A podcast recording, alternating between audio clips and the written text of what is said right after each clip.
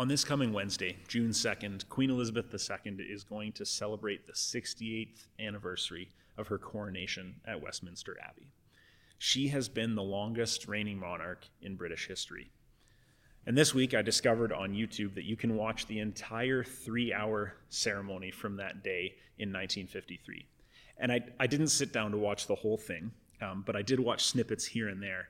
And I listened to the BBC announcer who explained to me what was going on during each part of the ceremony that I was watching. And as you can likely imagine, the whole thing was quite the ordeal. I mean, there's so much pomp and circumstance involved with a ceremony like that. There was oaths and prayers and an assortment of songs that were sung. And all of it was likely rooted in culture and tradition in a way that a layman like me will never fully appreciate or understand. It's just part of the British culture. And ancient Israel likely also had uh, several of these traditions and practices around the ritual of coronation for its own monarch. Many interpreters agree that Psalm 2, the, the psalm that we're looking at this morning, um, was likely uh, used during coronation ceremonies or during the inauguration ceremonies for the kings of Israel. Now, as Darcy explained last week, um, many of the psalms, uh, many of these psalms that we're going to study, well, really every psalm in the book can be kind of categorized into various genres. There are wisdom psalms, like Psalm 1, which we looked at last week. There are lament psalms. There are psalms of thanksgiving, hymns, and more. And all of those categories or genres aren't necessarily mutually exclusive. I mean, they can overlap a bit. But regardless, they can, they can provide helpful context for us when we're reading each individual psalm.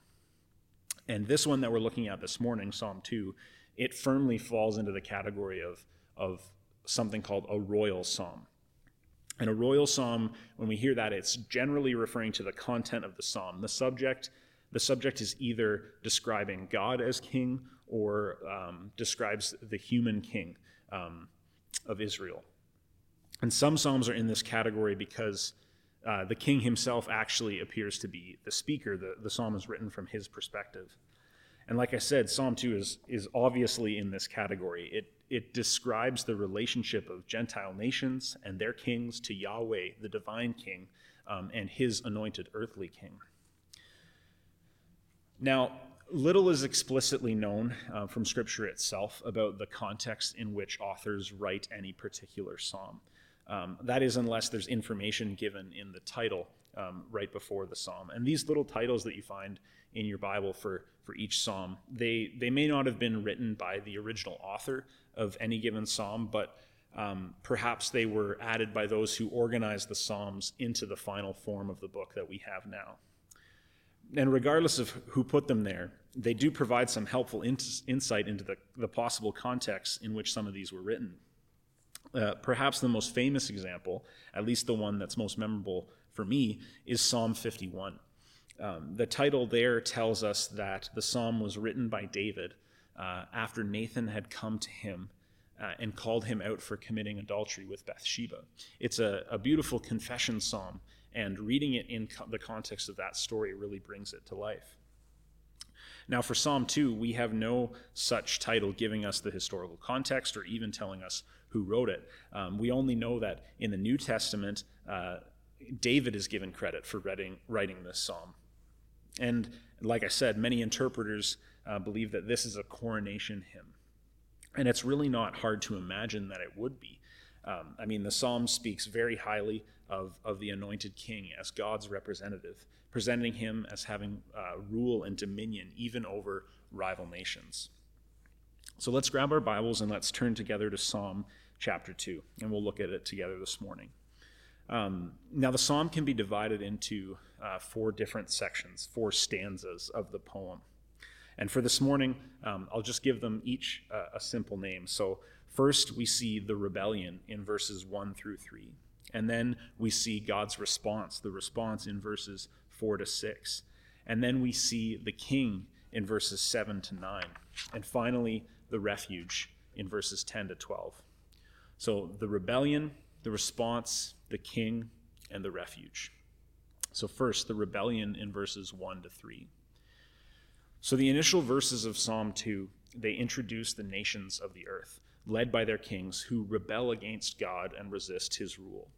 They set themselves up as enemies of the Lord and enemies of his anointed one against the earthly king which God has chosen. And this is really the default position of the human heart, is it not? To, uh, to not follow God and to disobey his commands. And this, this default position really scales up. It scales up from the individual all the way up to the, the hearts and the, the posture of even nations. I mean, left to our own devices, um, we will at best ignore and at worst actively rebel against, resist, or fight God. and it's it's not clear in the psalm whether there's an immediate context that has led the psalmist to reflect on this. Like we don't know if at this particular time if there's um, nations coming up against Israel, but certainly at various points she had her enemies, enemies which actively tried to squash her and had no regard for God and His laws. And then in verse 2, the psalmist writes that this rebellion, it's, it's not only against God in heaven, but it's also against his chosen earthly ruler, the king. Verse 2 says, The kings of earth set themselves, and the rulers take counsel together against the Lord and against his anointed. Now, the word there for anointed is Messiah, and that's a term that we're, we're probably familiar with. When we hear it, we always think of the Messiah, right? The expected king to come. But sometimes in the Old Testament, that word is, is used in more general terms. And in the immediate context of Psalm 2, it's, it's really just referring to uh, the incoming Davidic king, the one who's about to be inaugurated. But if we flip to the New Testament, we find that writers will interpret a deeper meaning to Psalm 2. And, and they suggest that this, this term, the anointed one, actually does refer to Christ himself. We see it in, in Acts chapter 4 when Peter and John have been roughed up by the council at Jerusalem for preaching the gospel um, and then eventually released. Uh, the early believers are describing the events in, in a prayer and thanking God. And they apply these verses about the rebellious nations, they apply them to Herod and to Pontius Pilate, uh, the Gentiles, and even some of the nation of Israel. And then they refer to Jesus Christ as the anointed one. And certainly uh, in the first century, we saw rebellion against God's anointed one, against Christ, but also throughout the rest of history, and, and even today, we see cultures, um, societies, nations that want to fight God and ignore what he has to say about the right way to live. And some have done so very consciously and deliberately, um, specifically trying to ignore or eliminate God. They see any kind of religion or maybe Christianity in particular as problematic, as evil, as useless. Um, others perhaps have rebelled in a less obvious way, and it has been a slow fade as society decides, you know what, we don't need you, God. We're going to go our own way. And perhaps we might think that when we see this psalm, um, you know, the language of the nations raging and plotting against the Lord as a you know, that language is a bit dramatic, we might think. But on the balance, if we're honest with ourselves, in our current cultural moment, like, do we see nations and culture cultures setting themselves up for or against God? For or against true, honest, sincere faith and submission to Him as Lord?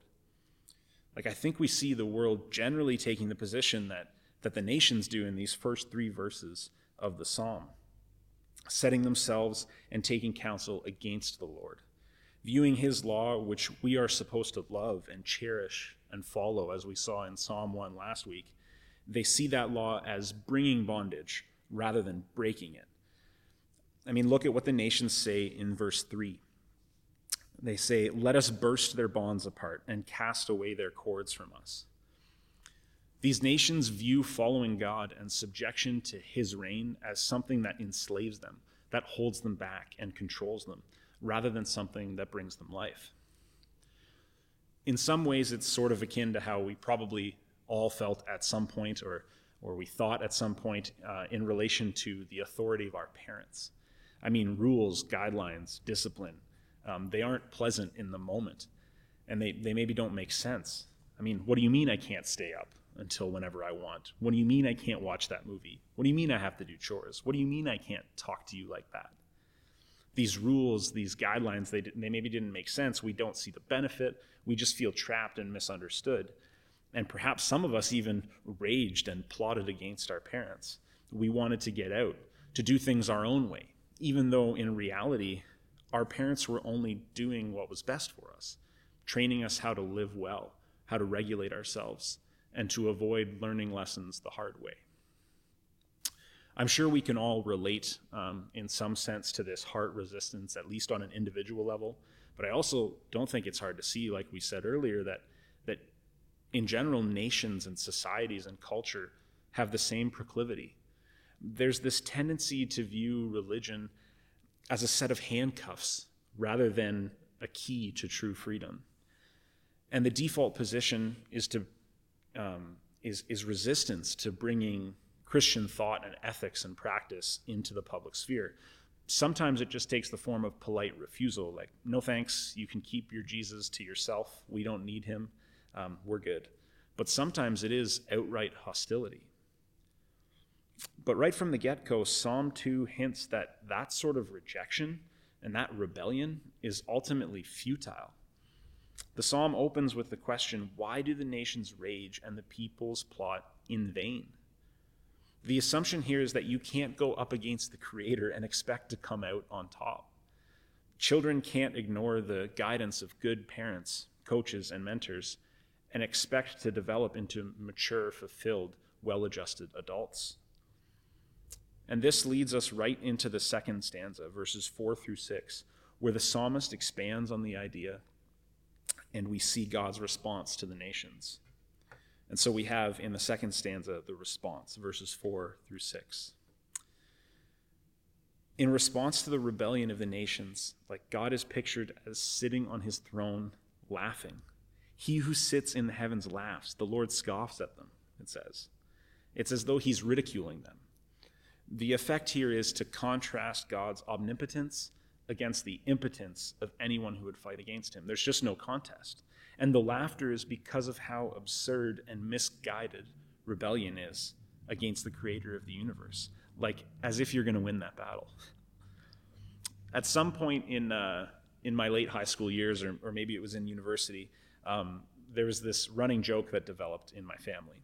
You know, I don't know what the context around it was exactly, but my sister at some point had said to my brother and I, I could take you.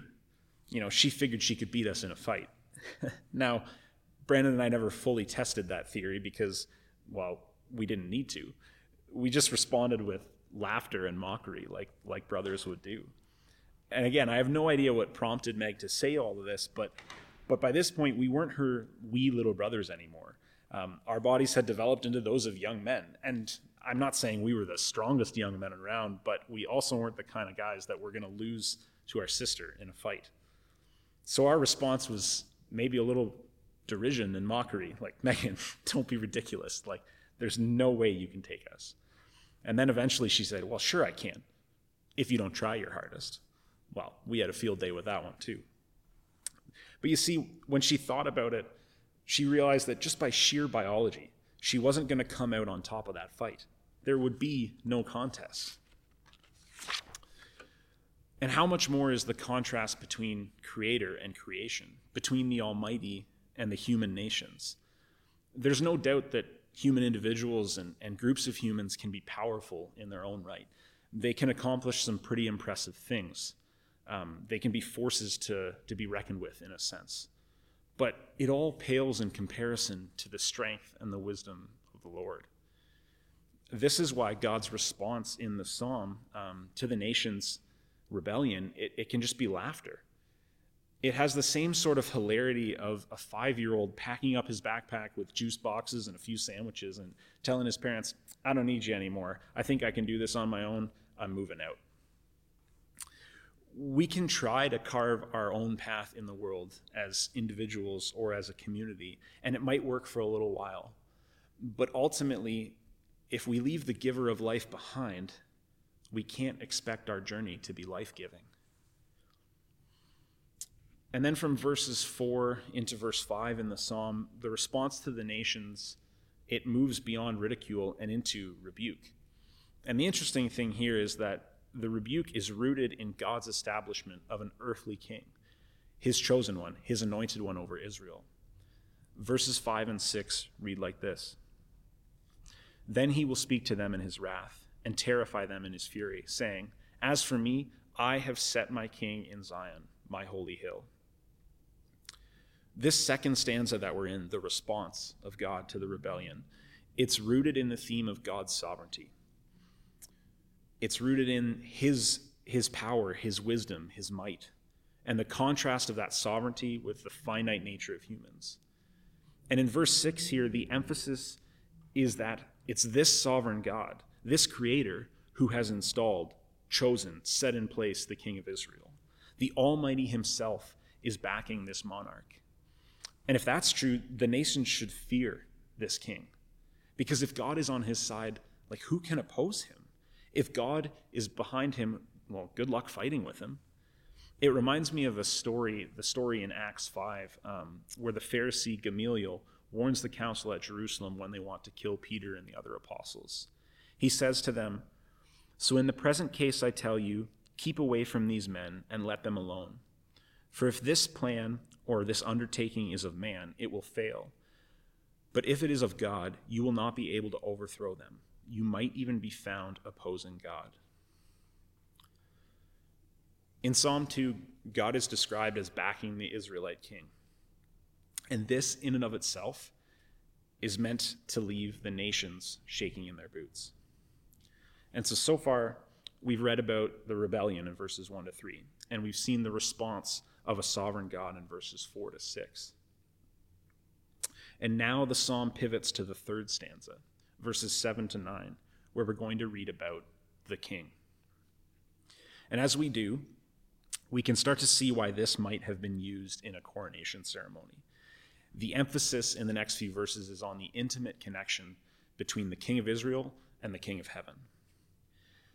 Verses seven, in verses 7 through 9, the speaker is now the anointed king himself. It would have been David or one of his descendants who's about to be inaugurated on the throne. And he's recounting what God has spoken to them, what God has promised. I will tell of the decree. The Lord said to me, You are my son. Today I have begotten you. Ask of me, and I will make the nations your heritage, and the ends of the earth your possession. You shall break them with a rod of iron, and dash them in pieces like a potter's vessel. These verses highlight the legitimacy of the king's rule. He's divinely appointed, chosen by God to take that position. What king wouldn't want this spoken of him as they take the throne? Like that they are welcome, um, they are welcomed into a relationship with God that is so close, it's described as that of a father and an adopted son. Like God is ready to give them dominion over the nations. All of this is set against the theological backdrop of God's covenants with Israel in the Old Testament, and in particular, his covenant with David. You know, first, God promised to make Abraham a great nation and bless the nations through him. And then later on, he makes a covenant with Abraham's descendant David, as outlined in 2 Samuel. And God promises to David that his kingdom, his house, will be established forever. You know, God wanted to use the nation of Israel to show the world what he was like what the world can look like when, when he and his people are in charge. And he was going to do this through the Davidic monarchy, which would last forever. And the king's rule, the psalm says, is meant to extend beyond Israel's border and to the nations. Life with God isn't meant to be reserved to Israel only, even though it would come through Israel. But some commentators uh, on this psalm will point out that the description of the Davidic king here and elsewhere in the Psalms actually, is a bit idealistic. It's perhaps a little bit out of step with what's actually observed in Israel's history. Because the king is meant to be an upright leader, a lover of God's law, an executor of justice, an exemplar of Psalm 1, which we looked at. One of those trees planted firmly with its roots in God's word. But if we're at all familiar with the history of Israel's kings found in the historical books of the Old Testament, we know that only a handful of them lived up to this expectation. One commentator actually writes that overall, the testimony of the historical books is that the kings were largely responsible for Israel's degradation of faith, as well as the end of the monarchy in the 6th century BC, when the Babylonians laid siege to Jerusalem and took the nation into exile. And then after that, once the monarchy had ended, hope began to grow for someone who would come later to restore that Davidic covenant and become the king that Israel had longed for, that Israel needed, the righteous king that was prayed for in Psalm 72. Give the king your justice, O God, and your righteousness to the royal son. May he judge your people with righteousness and your poor with justice. Let the mountains bear prosperity for the people and the hills in righteousness. May he defend the cause of the poor of the people, give deliverance to the children of the needy, and crush the oppressor. Like, what a great hope that is for a king. What a king that would be. Well, that would be the Messiah that is to come. Now, again, we said earlier the, the Hebrew word um, for Messiah means anointed one, and it's the word that shows up in, in, in verse 2 of Psalm 2. And in, again, in some contexts in the Old Testament, it's used in a more general sense. But at some point, it took on this specific meaning, referring to the Messiah that is to come, the anointed one who would usher in the fulfillment of God's promise to David. And of course, the Greek equivalent to the word is the word Christ. So every time the New Testament writers refer to Jesus as the Christ, they're saying he's the one, he's the Messiah, the true king to come. And we often see Psalm 2 cited in the New Testament with reference to Jesus. Like clearly, the writers there are saying this psalm is to be interpreted as prophetic in nature. The early believers refer to it in Acts 4 in a prayer thanking God for the release of Peter and John. Paul cites it in Acts 13 as he gives a sermon at Pisidian Antioch. The writer to the Hebrews cites it in chapter 1, verse 5, as a part of his case that Jesus is better than the angels. And in each case, they either tie Jesus uh, to the title of the anointed one that we see in Psalm 2, verse 2, or to the reference to the king as God's son in verse 7. We also even see Jesus affirmed as the fulfillment of this psalm at his baptism, when the voice from heaven says, This is my beloved Son, in whom I am well pleased. And then there's even a few places in Revelation that reference Psalm 2. But it's not the bit about the anointed one in verse 2 or where the king is called God's son in verse 7. It's the you shall rule them with a rod of iron in verse 9. Listen to this passage from Revelation 19, starting in verse 11.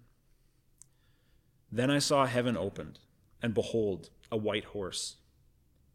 The one sitting on it is called Faithful and True, and in righteousness he judges and makes war. His eyes are like a flame of fire, and on his head are many diadems. And he has a name written that no one knows but himself. He is clothed in a robe dipped in blood, and the name by which he is called is the Word of God. And the armies of heaven, arrayed in fine linen, white and pure, were following him on white horses. From his mouth comes a sharp sword with which to strike down the nations, and he will rule them with a rod of iron. He will tread the winepress of the fury of the wrath of God the Almighty. On his robe and on his thigh, he has a name written King of Kings and Lord of Lords. What a description that is, eh? Not one we hear read often, but powerful nonetheless. And we see that all through the New Testament, that the interpretation of Psalm 2 is consistent that this coronation hymn has a deeper significance. To the hearers of that day at those ceremonies, it would have reminded them of God's sovereignty over the nations, his absolute power and might. It reminded them of the covenant to David and his commitment to Israel and his chosen people.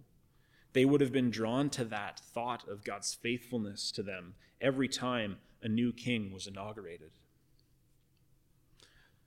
But after the end of the monarchy, it took on this deeper meaning because it started to point to this day when Jesus would come to do what no earthly king in Israel had done or could do to defeat sin and death and be seated on the throne forever.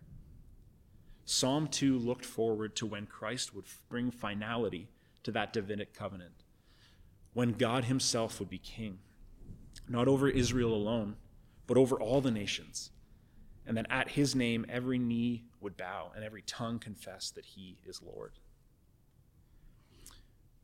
And as the psalmist moves into the final stanza of his poem,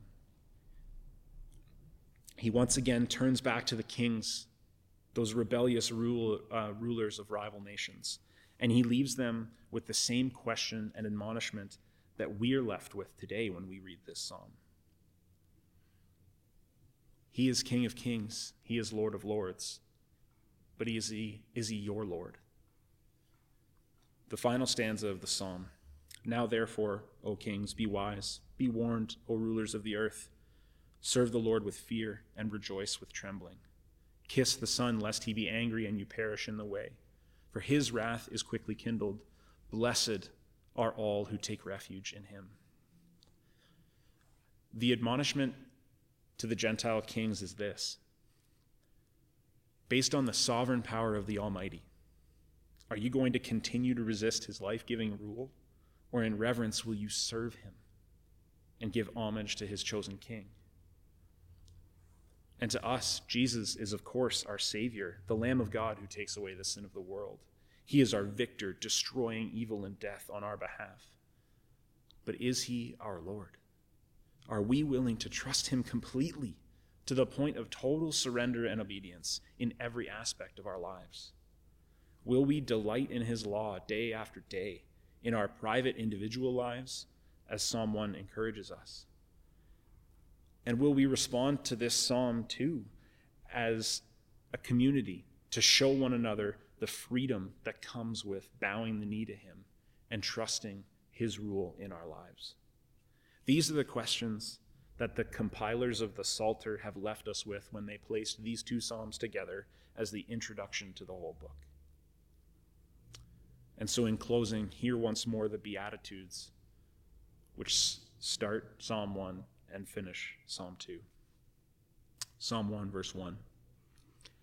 How blessed, how happy, and to be envied is the man who does not walk in the counsel of the wicked. And then Psalm 2, verse 12.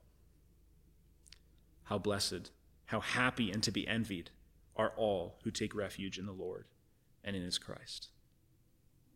Amen.